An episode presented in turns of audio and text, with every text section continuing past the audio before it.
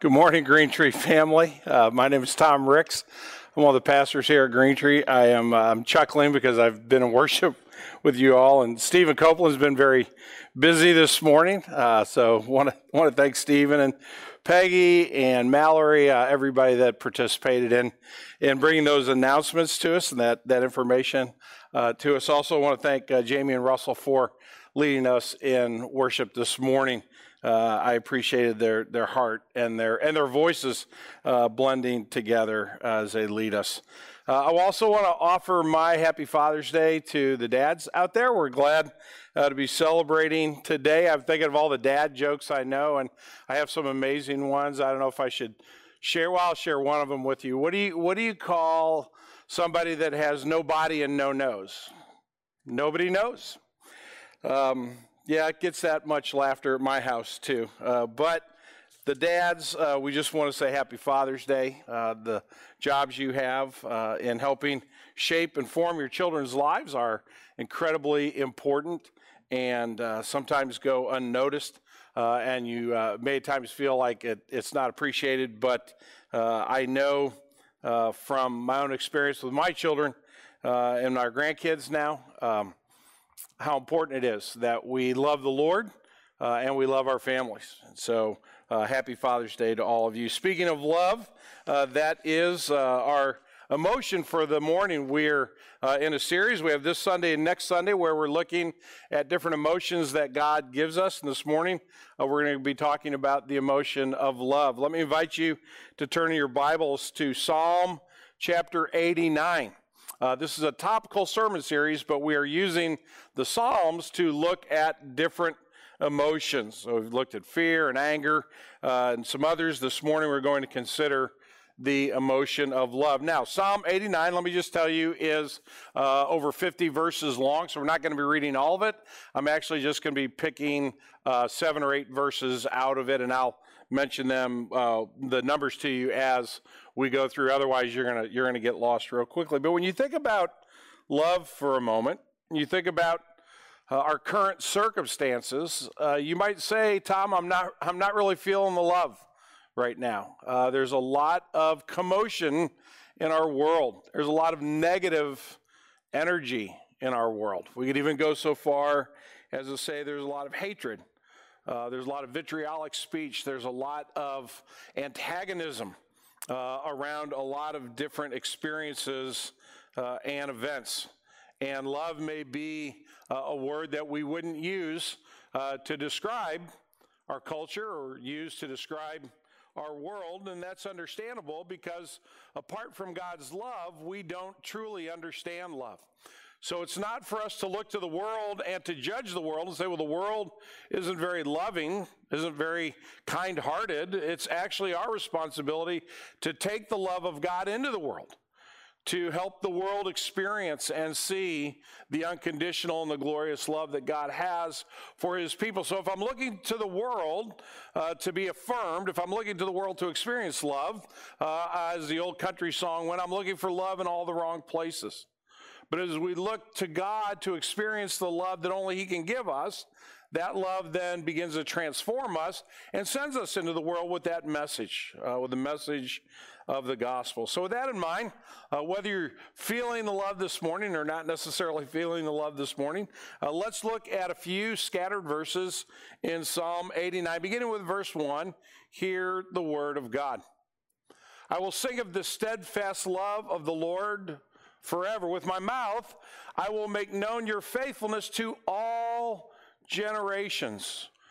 For I said, steadfast love will be built up forever. In the heavens, you will establish your faithfulness.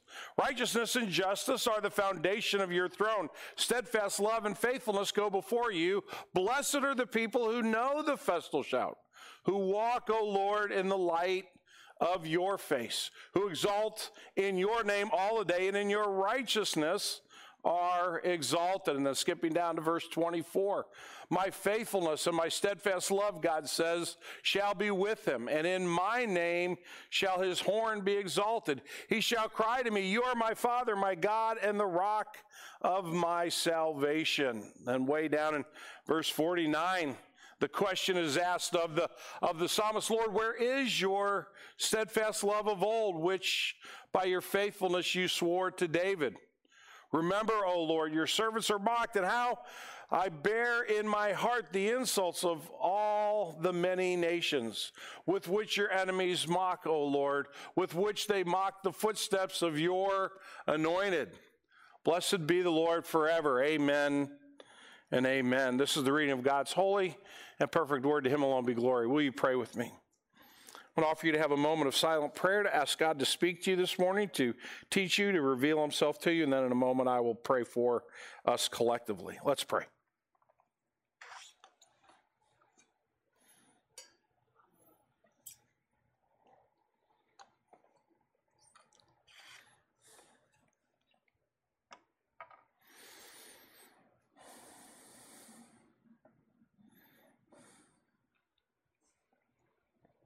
Lord God, we do cry out to you, our Father, on this day in our culture where we uh, remember dads and, and grandpas. We remember the men in our lives who have had an impact on us. Uh, when we are thankful for uh, a good influence, and perhaps we even mourn uh, a lack of relationship or or a broken relationship or an influence that, that wasn't there. Father, we are studying this morning what the Bible calls your steadfast love. Lord, we pray that you would help us not just to see it with our minds, but to experience it in our hearts. Father, you have loved us since before the creation of the world, according to Scripture, and yet we live in a moment in time where love feels like uh, one of the last emotions anyone is experiencing. So, Father, we pray that you would show us again your glory this morning. Show us again your love, that we would be so filled with it that it would overflow in our lives to one another. Uh, within the, the community of faith that we call Green Tree Community Church, or wherever we find ourselves this morning, but also into the larger world that so terribly needs the love of God, the love of Jesus uh, in every corner and every facet uh, of this planet. Father, I pray that you would teach us this morning, Lord. Please don't let me be a hindrance to your word. Please forgive my sin, anything that would be uh, in the way. Lord Jesus, we pray that you would teach us. We pray in your name. Amen. It's only when we remember the steadfast love of the Lord to us that we can love others well. That's what we want to focus uh, our time and attention on this morning, remembering the steadfast love of God to us in order that we can share that love in the relationships in which we find ourselves, whether they're uh, in our families or in our neighborhoods. I watched the, the VBS announcement uh, with you all this morning and thinking about all the little mini VBSs that are going to be going on uh, all over the St. Louis region this week and perhaps beyond. We have the opportunity to share the love of God with others, but we can only share that which we have. So it's important for us to come back to Scripture and to understand once again both intellectually and emotionally, God's love uh, in order that we can respond to his calling, that we share that love with others. I'm going to tell you uh, up front, I'm going to work mostly backwards through this passage. I'm going to start uh, with the with the negative question that that uh, is towards the end of this psalm, and I'm going to work back towards verse one uh, for our purposes this morning. And I have five observations uh, in this passage, four observations, and then the fifth is really uh, the application of the text this morning. My first observation is this if you look at the current circumstances in which the psalmist finds himself, they're not so different from the circumstances uh, in which you and I are living today. Look at verses 49 uh, through 51. If we go to that next on the screen. Oh, I'm sorry. Thank you. I messed up. I didn't talk about definitions. So the person working the monitor is doing it right. Now I'm doing it wrong. Let me back up a step and talk for a moment about steadfast love. Uh, you see a picture there on your screen of a lighthouse and the waves crashing around that white house, lighthouse. When I think about steadfastness, when I think about something is going to be there, it doesn't mean that it's easy. It doesn't mean that it's simple. It doesn't mean that thought doesn't have to go into it. Steadfastness, long term faithfulness, uh, firm, uh, resolutely unwavering uh, is something that, that takes energy. It takes effort. In, the, the part of a lighthouse, it takes great construction. It takes great architectural thinking. It takes great engineering thinking and, and the right building process in order for that lighthouse to be what it needs to be, which is steadfast, generation after generation after generation. So it's important that as we begin this morning, we remember that that's how God's love is defined for us, but it's steadfast love. It's not steadfast power, although it could be that. It's not steadfast glory, although it certainly could be that. But it's steadfast love. I want to show you a painting uh, by Jeannie Lloyd, who's a, a, modern painter. I just have discovered her work recently, uh, and I, I like some of it. Others not not so much my taste. But this picture in particular really caught my attention because it's a mother and a son. And on Father's Day, maybe I should have had a dad and a son, but this picture struck me as the, the son is clearly in some kind of distress, in some kind of pain, in some kind of turmoil, maybe perhaps uh, disappointment. I, I, feel like uh, what I see when I look at him is he feels like a sense of failure uh, upon him or a sense of deep disappointment, and yet there's a steadfast love. Uh, doesn't matter what you do in life, your mom's gonna your mom's going to love you. Uh, and again, uh, that's probably true of dads as well. But the psalmist describes our relationship with God as coming from steadfast love. And so, as we look at our current circumstances, as I mentioned earlier, uh, thank you for staying true to the slides and keeping me on task.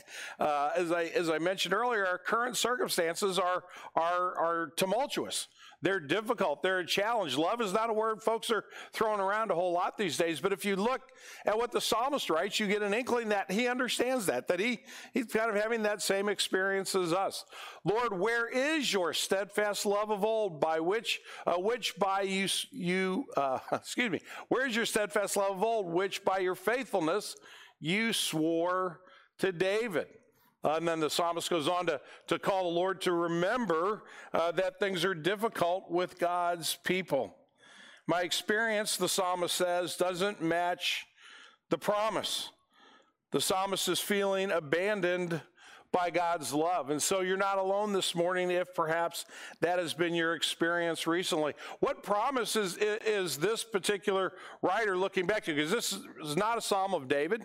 It's actually a psalm that was written well after David's life, uh, probably several hundred years after David's life. The, the writer is one of the kings of Israel. We're not sure exactly which one, uh, but he's crying out to God because he doesn't see the promise of God. Which one is he speaking to? Well, if you go back to 2 Samuel chapter 7, you read the following words. God is speaking through the prophet Nathan, and he's talking to King David. And your house and your kingdom shall be made sure forever before me. Your throne shall be established forever. So there's the promise that God gives to David. And you'd, you'd have to say, what happened if you put yourself in the shoes of, of this great, great, some number of great grandsons of David? Where, where did the promise go? Uh, I must be missing something. I, I, I, don't understand because what I do know is that God's love is, is faithful, it is steadfast. I saw a definition of uh, steadfast love this week that I, that I really liked, and I'm going to share it with you this morning. It says this love is not just a feeling, it's a commitment, and above all, a sacrifice. I think the psalmist was looking for that kind of love commitment. Uh, and he realized that he was not experiencing that pressure from outside countries were coming to bear on the nation of Israel, on the nation of Judah, and his current circumstances. Uh, to go along with the modern singers, he he'd lost that loving feeling. Those are the circumstances in which he found himself. Those are potentially the circumstances in which you and I find ourselves this morning. The question is, is there any hope? Is the steadfast love of God real? Well, that leads me to my second observation, which is this. There's some things that I must know, and one of the things I must know is the individual love of God. Look at verses 24 and 26. My faithfulness and my steadfast love shall be with him, and in my name shall his horn be exalted. He shall cry to me, You are my Father, my God, and the rock of my salvation. Do you see that God is, is speaking directly to a person, which speaks to the broader truth that God loves us individually? God loves you. Put your name in that blank. God loves Tom Ricks. If you go to Mark chapter 10, we see the emotion of love with Jesus in an interaction he has with someone who actually doesn't love him in return. But a young man comes to Jesus and he asks him some, some questions about salvation. And Jesus is engaging with him and, he, and he's telling him the truth. But it says this about that encounter in Mark chapter 10. And Jesus, looking at him, loved him and said to him, You lack one thing. Go sell all that you have, give it to the poor, and you will have treasure in heaven. And come, follow me. What I want you to see there is the love of Jesus for that individual person. We'll come in a moment to, to the corporate love of Jesus. It's important for us to remember that, that collective love as well, but we must remember the love of God is for me. It's not just for the folks around me. And a lot of us have a hard time embracing this truth. A lot of us understand the love of God intellectually, we get it. We've studied the scriptures. We understand the promises of God in the Old Testament are fulfilled in the person of Jesus Christ as our Messiah, our Savior, and our Lord in the New Testament. We read verses, For God so loved the world that he gave his only Son. Whoever believes in him won't perish, but have everlasting life. And we get it. We understand it. But to have it sink deep into our hearts, to have it be an emotional attachment as well, at times is quite the challenge. Uh, I remember back in 2007 when I uh, was going through a, a, bit of a midlife crisis. I was in my 40s and I sought out some counsel. Uh, I sought out some help, and the counselor uh, got to pretty quickly to the point where he said, "Tom, you you know of God's love, but do you actually feel God's love? And you may be there this morning. I've been in that spot." And at that moment, I, I began to explore that question, but I wasn't uh, and I've used this term a lot, I wasn't self curious enough. I didn't go deep enough. Recently, I've had that opportunity to go back and to re explore that question. And the love of God is becoming more emotional to me, which I know more emotion is hard for you to believe if you're here Sunday in and Sunday out. Uh, but it's true. I'm beginning to learn to apply God's love emotionally to my life. Just let it wash over me. Let it be true for me in a way that touches my heart in a deep and a profound manner. I must know, you must know, as disciples of Jesus, the individual love that God has for us. But my third observation of this text is what we also must know is the collective love of God. Look at verses 14 through 16. Righteousness and justice are the foundations of your throne. Steadfast love and faithfulness go before you. Now, now look at where the thought goes next. Blessed are the people who know the festal shout, who walk in the light of your faith, who exalt in your name all day, and in your righteousness are exalted. The psalmist is speaking there not just individually now, he's not just talking about himself, but he's talking about the people. He's talking about the nation of Israel there. What's important for us to understand is that God loves his people.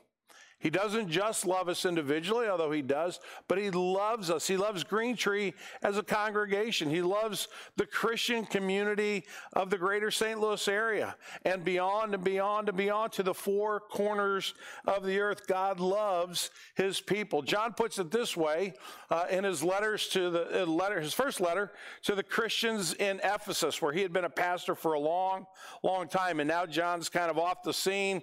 Uh, he's not with them anymore, but he's he's kind of like the grandfather uh, of the church, and he's reminding them of something very important in chapter 4. In this, the love of God was made manifest among us.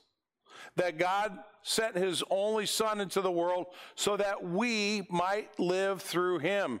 And this love, not, and this is love, not that we have loved God, but that He loved us and sent His Son to be the propitiation for our sins. Notice the, the plural there. John is reminding the church in general of the love of God. And this is absolutely fundamental for us to understand in our relationships with one another that we're dealing with other people whom God loves dearly. And therefore, we are called to reflect that love to Him to them. I want to show you uh, one of my favorite pictures of the last year. This was a picture that was actually taken in Colorado. Uh, so it's really pathetic that we were inside and we took a picture inside.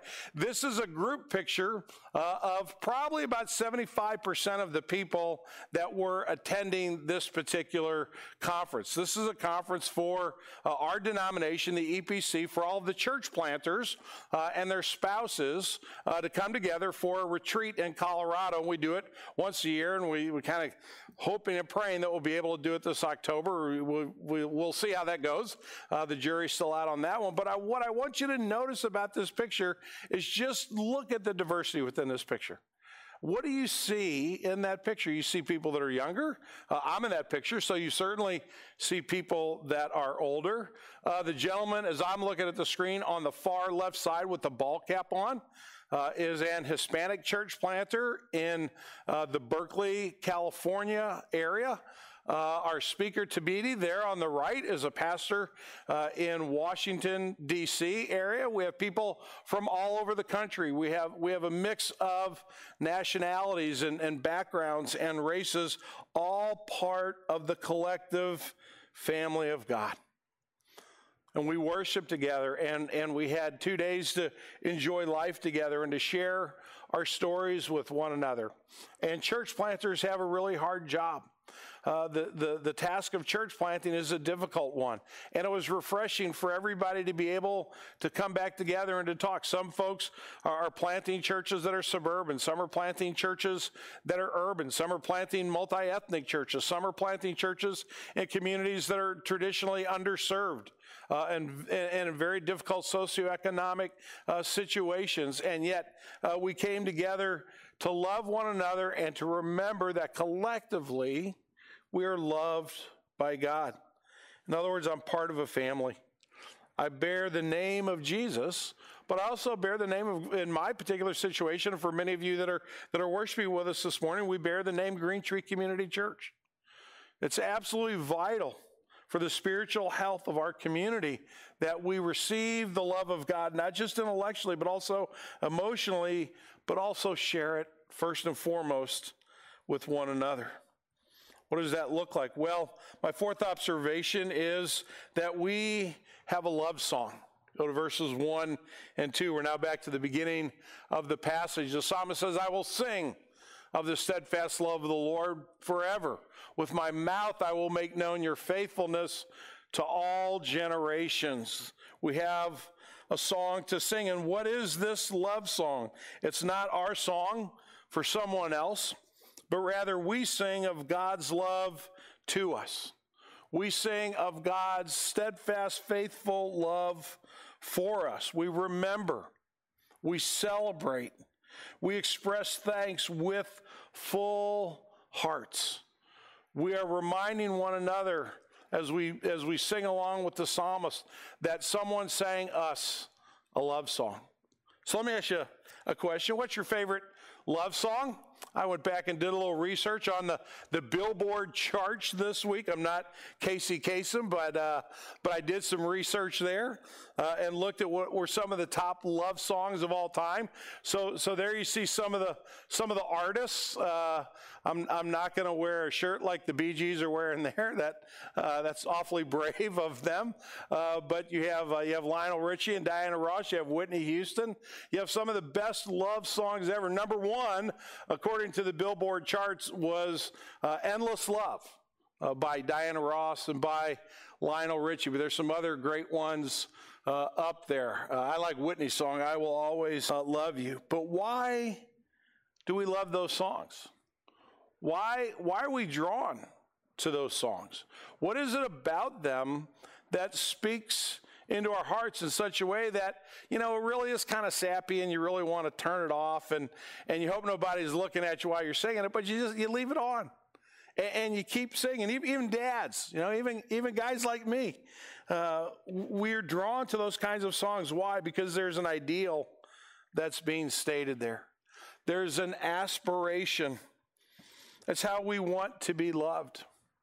Very rarely do you hear a love song and think, that's the way I want to love the other person. At least if you're honest with yourself. When I hear that love song, I'm thinking, do I have somebody in my life that loves me that way?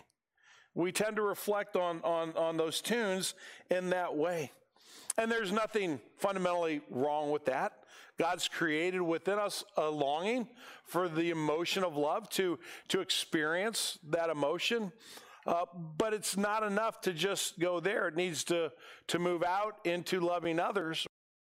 We need to kind of flip that and say, could I sing that love song?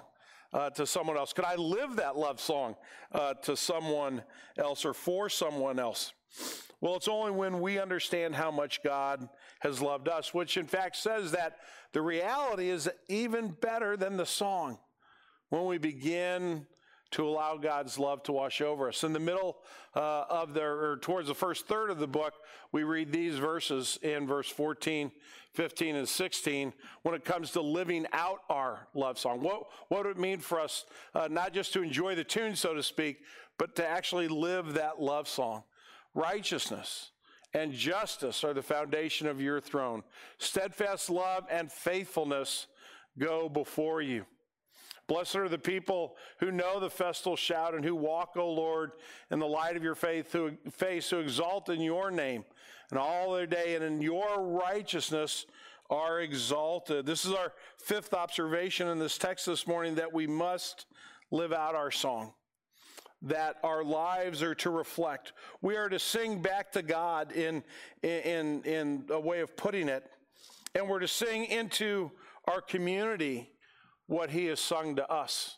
When we say we want to live out the steadfast love of the Lord, what we're saying is what I've what I've received is something that I want to give to others. And what does God speak of here when he begins to explain that love? Righteousness, justice, faithfulness, light.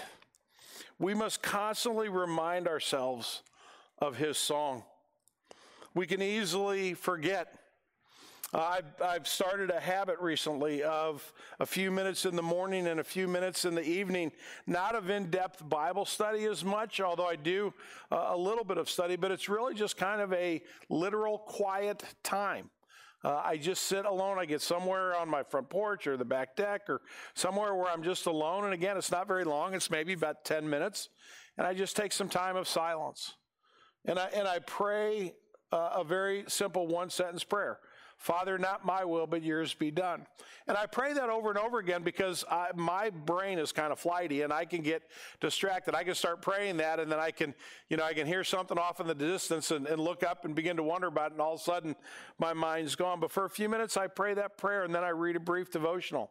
And then I go back and I pray that prayer again. I'm just being quiet. And I'm just asking God's love to sink into my heart, not just in my mind. Let me encourage you. One of the applications of this passage this morning is to remind yourself every day. Maybe a couple times. I need at least, I could, probably should do it about five times a day, but at least a couple times a day, I need to remind myself, Tom Ricks, you are loved by God. Feel that love. Let it, let it be yours in order that you might rest in that love, but also that God's righteousness and justice and faithfulness and light would shine through you because what we have received, we're called to share with others. John, in, in that same uh, letter, uh, that he's writing to the Ephesian Christians in chapter 4, 1 John, goes on to say this Beloved, if God so loved us, we also ought to love one another. How are you sharing the emotion of love with others this morning? How am I sharing it? Uh, I have a picture on the screen. You've been able to look at it for a couple minutes. Uh, it's taken off of the uh, the drone camera that we had flying overhead, uh, not yesterday, but the Saturday before, uh, during the food drive of 2028. Uh, and the line you see down at the bottom, the, the, the, the, skinny line, are cars pulling into our parking lot of people that are coming because they're, they're getting food for their family and maybe for some other families as well. And then you see that we have two lines because uh, we're, we're, you know, Nancy Pratt is human, Stephen. She's not a cyborg for the future. Uh, but, but she and her team had this beautifully organized so it would flow. So one group of cars would go one way, one group of cars would go the other way. But if you look at that, what, what shape do you see? See a cross. Isn't that ironic? Nancy didn't set out to say, let's form the car line to line up with the building so it looks like a cross. Everybody who's looked at that picture, I had the same reaction when I when I looked at that everybody else did. Oh my goodness. How did that happen? Look at that. Is that not amazing? Because there's the love of God. In just a moment, we're going to celebrate communion. We're going to celebrate that which we have received from God. But, brothers and sisters, if we have been loved by God, that's how we love others. We share what we have received. So we live and love as individuals. I have to make up my mind that I want to experience the emotion of God's love and that I want to share it with others that I want to pass it on. Paul says this in 2 Corinthians. I'm not going to put the verse on the screen, but Paul says this. He's talking about just him and, and a couple other guys. And he says this the love of Christ compels us. And he goes on to talk about their ministry and, and where they had been and sharing the gospel and, and, and what they've been sacrificing for the kingdom of God. But he's, but he's like, we can't even help ourselves. Why? Because the love of Christ, guilt, not duty, not obligation, but the love that Paul had received as an enemy of the church became the love with which he loved others. Does the love of Christ compel me as an individual? But also, we love as a community. Green Tree Community Church has and will continue to have, uh, as long as it exists, a reputation in our community. Our reputation is basically built on how we interact with the world around us? Is that going to be an interaction of love? Is it going to be a steadfast love? Is it going to be that, that, that, that lighthouse love that's, that's built upon the rock of the gospel of Jesus Christ that even as the waves crash against it, even as our, our culture is filled with turmoil uh, and anger and hatred, we're going to be a lighthouse for the love of God? That's a collective question that we have to answer together. It's not okay for us as members of Green Tree to ignore that question or to assume that somebody else is going to answer it for us. It's for each one of us to commit in our hearts to know God's love and to share it with others. We love as individuals, we love as a community, but it's only when we remember the steadfast love of the Lord that we can love one another well. Will you pray with me? Father, we bless your name this morning because of the love with which you have loved us. Father, we know that we do not deserve this love. We know that it is not something that we earn, but rather it is a gift. It is a gift freely given to us, but a gift that comes at a terrible price and cost the life of your Son, our Lord Jesus. So, Father, as we come now to uh, the table to which our Lord invited us. Uh, we pause for a moment of silent prayer.